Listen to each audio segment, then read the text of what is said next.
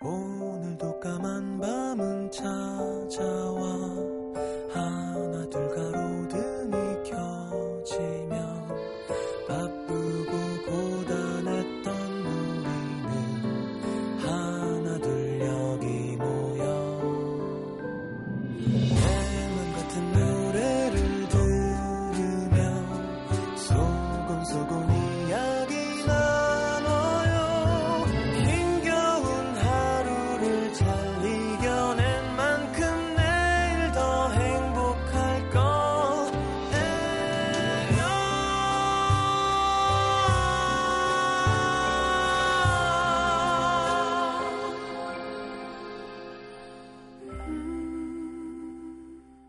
FM 음악 도시 성시경입니다.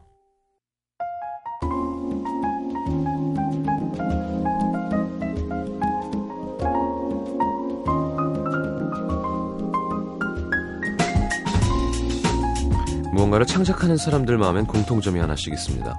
내가 만든 무언가를 보고 듣고 읽고 느끼는 많은 사람들이 좋아해 줬으면 좋겠다 하는 마음. 음악도 그렇죠. 내가 만든 노래를 많은 사람들이 들어주고 아껴줬으면 하는 바람에서 시작됩니다. 선택음악 도시 작곡가 주영훈 씨의 노래들과 함께 해보죠.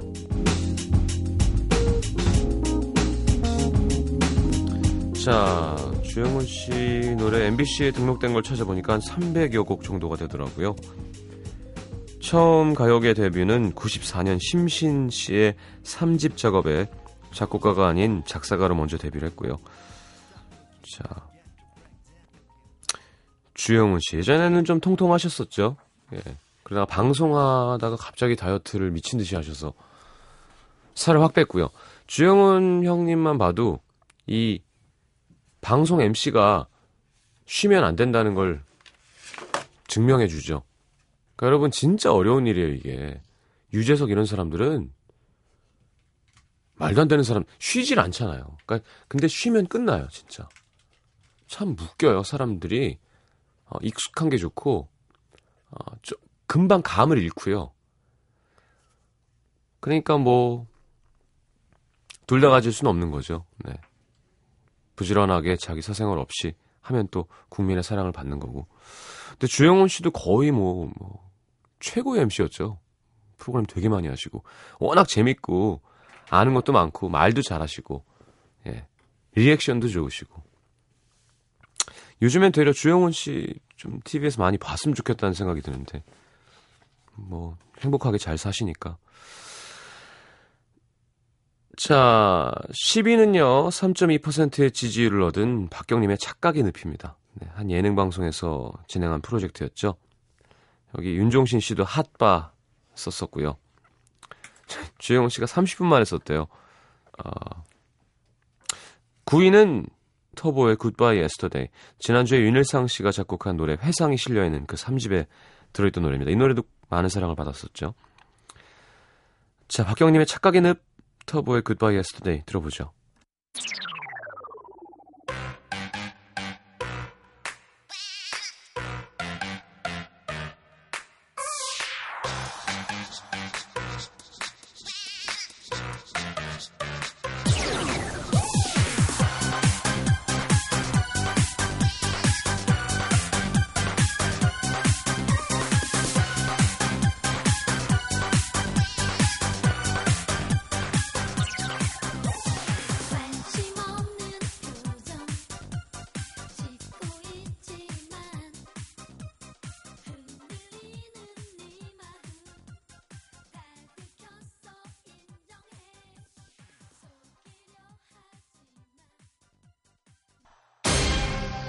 Professional mixes played by a professional DJ.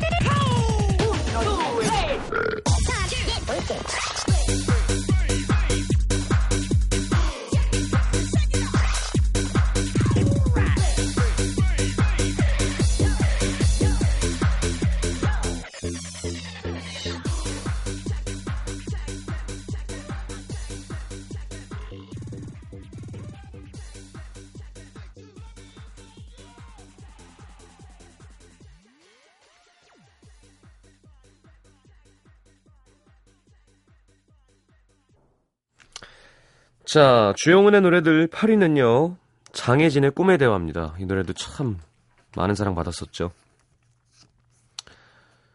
97년에 발표한 싱글 앨범 수록곡이고요. 장혜진 씨 노래가 예전에 저희 때는 노래 좀 한다 하는 여자들이 꼭 노래방 가서 도전했다가 큰 성과를 못 얻는 예 그런 가수였습니다. 김영은 씨 이 노래가 나왔을 때 제가 고등학생이었는데요. 라디오에서 듣자마자 푹 빠진 거예요. 그래서 이 노래가 라디오에만 나오기를 기다렸다가 테이프에 녹음해 놓고 테이프가 늘어질 때까지 들었던 기억이 납니다. 가사도 시 한 편을 읽는 것 같았고요. 아직도 소개팅 나가서 남자분이 어떤 노래 제일 좋아하냐고 하면 꿋꿋하게 이야- 이야기하는 곡. 음. 자, 알겠습니다. 7위는 그렇죠. 엄정화가 나와야죠. 네, 엄정화의 포이즌. 김건모, 김창완. 그죠? 네. 이문세, 이영은. 어, 성시경은 되게 많네요. 예. 어, 박효신, 신재영이었죠. 네, 제가 김영석이었듯. 엄정화, 주영은. 예, 요 팀이 아주 많은 히트곡을 냈죠. 처음에는 엄정화 씨가 트로트 같다고 싫어했었대요. 네. 주영은 씨 말씀 좀 들어보고 네.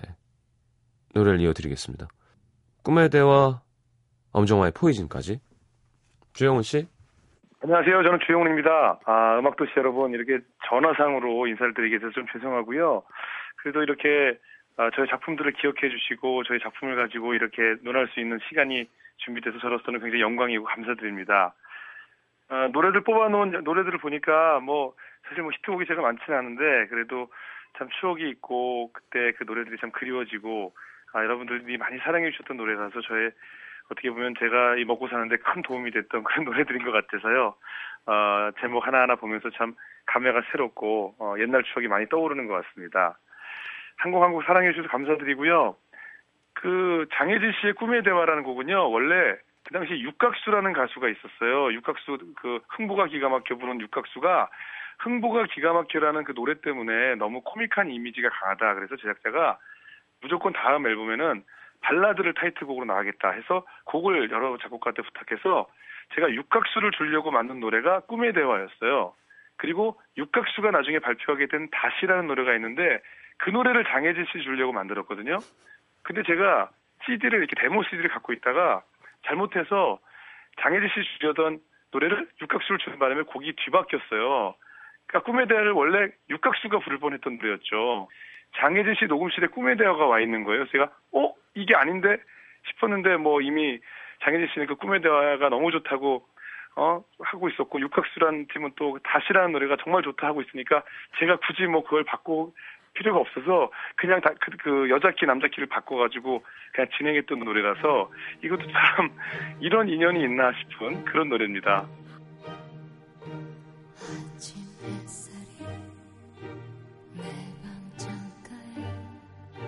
소리 없이 내려앉으면 작은 화분 그 속에 나의 어린 꽃들이 지난 밤의 얘기를 해주곤 해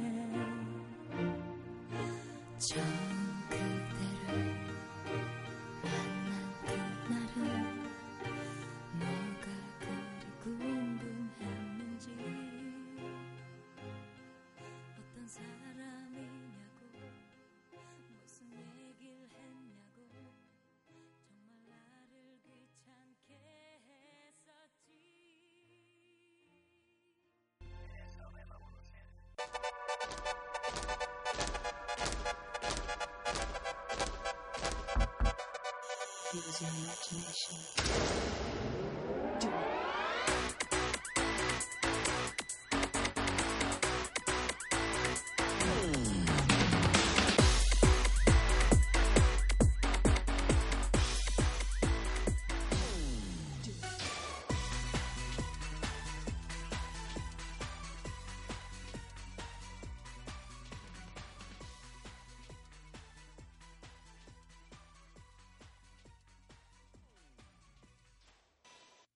이야, 이것도 주영은 씨 곡이군요. 최재훈의 비의 랩소디 6위입니다. 2000년 발표된 노래죠. 이 노래 참 인기 많았었어요, 남자들한테. 작사는 이세준 씨가 유리상자.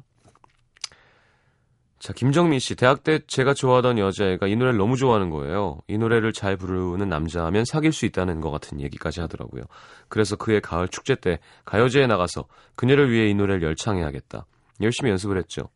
근데 제 앞에 어떤 남자애가 무대에 서서 조성모의 다짐이란 노래를 하면서 자켓을 펄럭펄럭 객석이 열광의 도가니가 된 거예요. 그 뒤에 제가 이걸 불렀으니까 이게 귀에 들어오겠습니까? 빠라라빠빠빠바 빠라라빠빠 하다가 음이탈 삑삑 내고요. 더 비참한 건 그 여자아이한테 네가 이 노래 좋아해서 내가 부른 거야 했더니 나 이제 이 노래 안 좋아하는데? 어우 정말 창피해서 솜털까지 섰습니다. 비의 랩소디 야. 뭐 우리 또래는 아마 다들 아실 거고요. 어린 친구들은 모를 텐데 들어보시죠.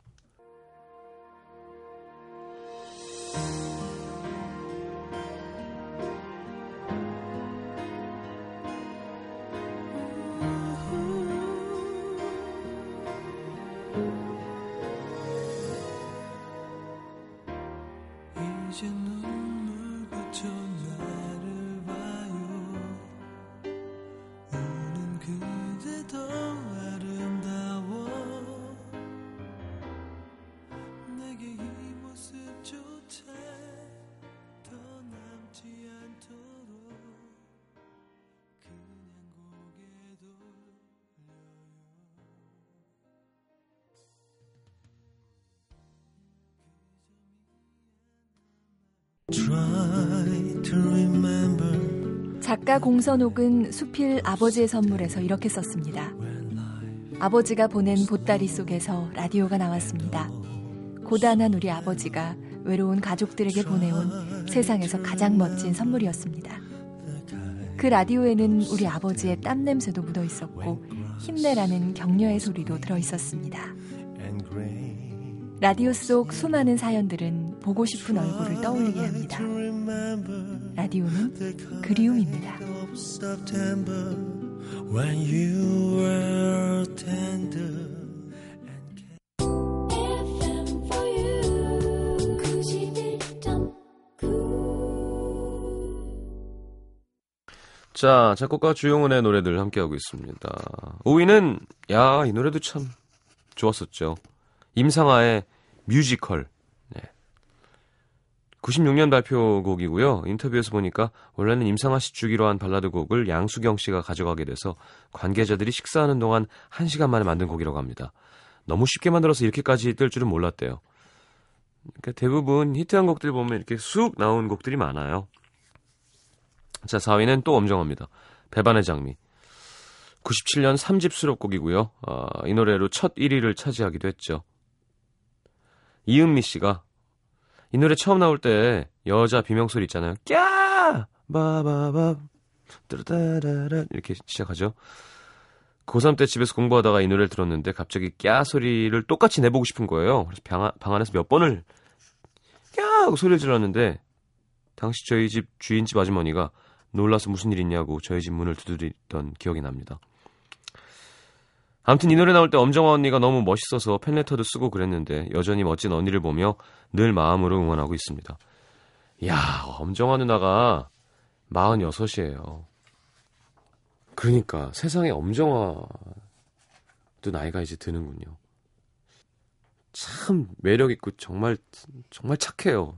정화 누나는 만나면 기분 좋아지는 스타일. 아, 좀 또래였으면 어떻게 좀 이성으로 생각 너무 누나라서. 어, 전 가수 되고 하여튼 그 노래방 가서 이제 엄정화 씨가 춤추면서 노래하는 걸 보고 가수가 잘 됐다는 생각을 10년 전에 한 적이 있어요. 가수 하길 잘했다. 김영석, 신승훈, 저, 정재형, 엄정화, 뭐, 하여튼 가수가 다 있는데, 엄정화 씨가 내게 오는 길을 듣고 싶다는 거예요. 가- 가수는 자기 노래 안 하잖아요. 아, 누나 싫다고. 창피해, 창피하게 왜 그러냐. 나도 내 노래 해줄게. 다 같이 간 거예요. 엄정화 누나가 초대를 춤을 추면서 불러줬는데, 어, 장난 아니었습니다. 10년 전. 자, 뮤지컬. 뮤지컬도 인기 참 많았었죠. 노래방에서 정말 많이 부르던 노래였고요. 엄정화의 배반의 장미 들어볼까요?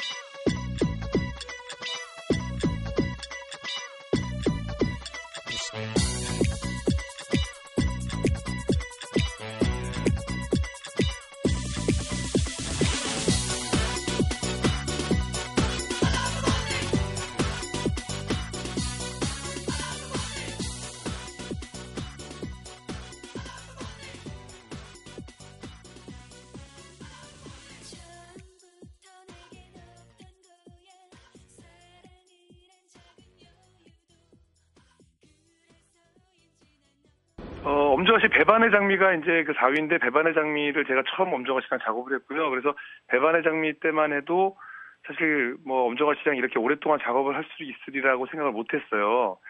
음, 배반의 장미가 잘 되는 바람에 아, 그 다음 앨범도 같이 작업을 하게 됐는데 그때 또 포이즌이 잘 되니까 또 한 번 같이 작업을 이제 뭐 점점 계속 같이 하게 된 거죠. 그러다 보니까 아, 사실 페스티벌까지 그 다음 앨범이 페스티벌이었거든요. 그게 연속적으로 계속 같이 작업을 할 수 있었던 것 같아요.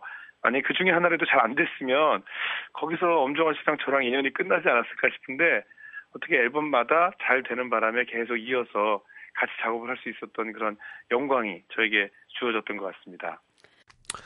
자, 잘 들었습니다. 아, 그리고 생각해보니 엄정화 누나가 불러줬던 노래는 눈동자였습니다. 초대가 아니라. 눈동자라고 신해철 씨가 쓰신 곡이 있어요, 옛날에.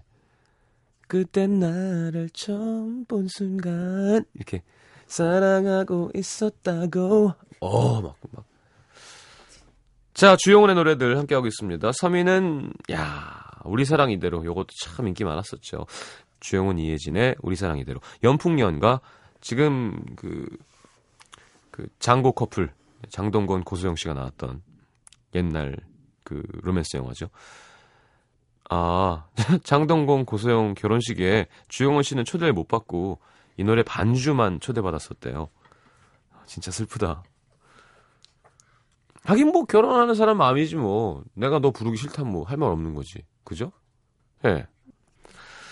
자 2위는 아, 그렇군요. 김종국의 사랑스러워. 머리부터 발끝까지 다 사랑스러워.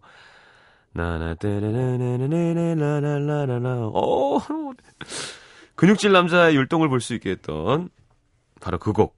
예. 여섯 명한테 줬다가 다 거절당했대요. 거봐. 그냥 한번 들어보라고 김종국 씨 줬는데 어, 이 노래만 괜찮다고 하셔서. 그 곡이 주인이 있는 거예요. 류지민 씨 첫 직장 회식 때 이 노래를 부르며 돌진하던 3살 많던 제 선배가 지금 제 남편입니다. 어, 진짜 돌진하면서 부르기 좋은 노래죠. 결혼 기념일에 제가 해달라 그러면 마음, 마흔이 넘은 몸으로 아직도 이 춤을 춰줍니다. 어, 야. 좋으네요, 이건. 자, 주영은 이혜진의 우리 사랑 이대로. 그리고 김정국의 사랑스러워까지. 어, 우리 사랑 이대로 같은 경우 제가 부르려고 부르렸던 건 아니고요. 영화 시사회가 얼마 남지 않았는데 가수 섭외를 하지 못해서 할 수 없이 제가 불렀던 노래였어요. 제가 뭐 감히 제 목소리로 이 노래를 부르려고 만든 것도 아니었고요. 시간상 시간이 더 있었다면 아마 다른 분의 목소리로 어, 아마 발매가 됐을 텐데 시사회 날짜 때문에 할 수 없이 제가 부르게 됐고 또 그때 그 영화가 연풍연거란 영화인데 거기서 이제 고소영 씨와 장동건 씨가 만나게 됐잖아요. 그때 영화 연풍연가 무대 인사를 장동건, 고소영 씨랑 저랑 이렇게 셋이 다녔던 기억이 나요. 그때 제가 방송에 노출이 되면서 조금씩 알려지기 시작했을 때라서 영화사의 부탁으로 장동건 씨랑 저랑 무대 인사한 적도 있고 어 그래서 같이 이 미래 부부가 될 줄 어떻게 알았겠습니까? 근데 어떻게 보면 두 분의 인연을 만들어준 노래라서 더 저에게도 좀 뜻깊은 노래가 아닌가. 그래서 장동건 고소영 씨 결혼식 날 그 예식장에 이 우리 사랑 이대로가 계속 울려 퍼졌답니다. 저는 뭐 안 가봐서 모르겠지만요. 그래서 더 의미가 있는 노래인 것 같습니다.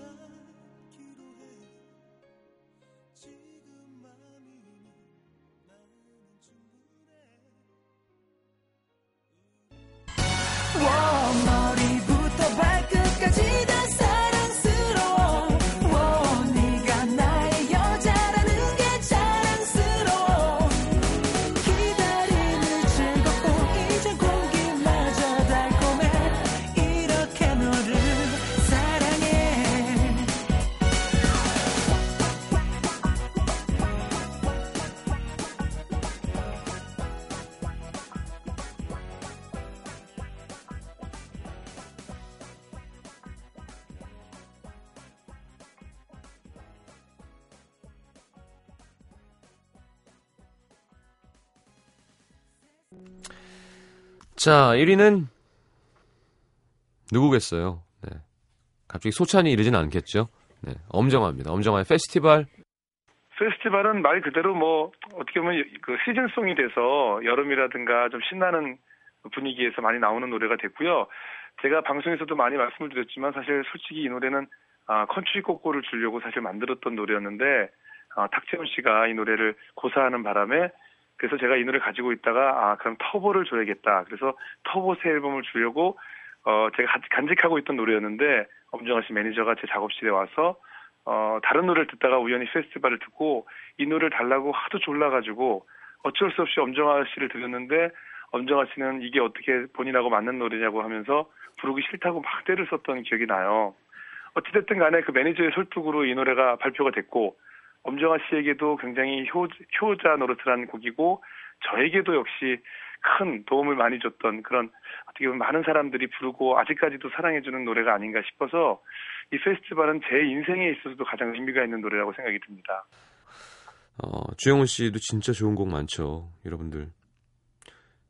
그냥 도시의 데이트 잠깐 하다 만 사람으로 생각하는 어린 친구들도 있을 텐데 이분이 옛날에 유재석이었어요. 곡을 제일 잘 쓰는 유재석이라고 생각하시면 됩니다. 그러니까 말이 안 되는 거죠. 방송 MC 짱인데 작곡도 짱이에요. 와, 저는 어렸을 때 이 형이 타던 그 독일 차 제일 비싼 거 제일 비싸게 튜닝한 차를 봤어요. 와, 문을 착 열면 발 대는 데에다가 그 튜닝 회사 그게 형광빛으로 착 떠요. 너무 멋있는 거야. 가지고 야, 저 형 진짜 돈 많구나 했는데 생각해 보니까 돈이 많을 수밖에. 저작권 1등에 방송 1등 참. 난 사람입니다. 주영훈 씨도 진짜로. 다음 주는 그 김현철 씨의 노래들이에요. 아, 좋은 노래 진짜 많죠. 네, 고급스러운 방송이 될 것 같습니다. 기대해 주시고요. 자, 노래 들으면서 인사하겠습니다. 잘 자요.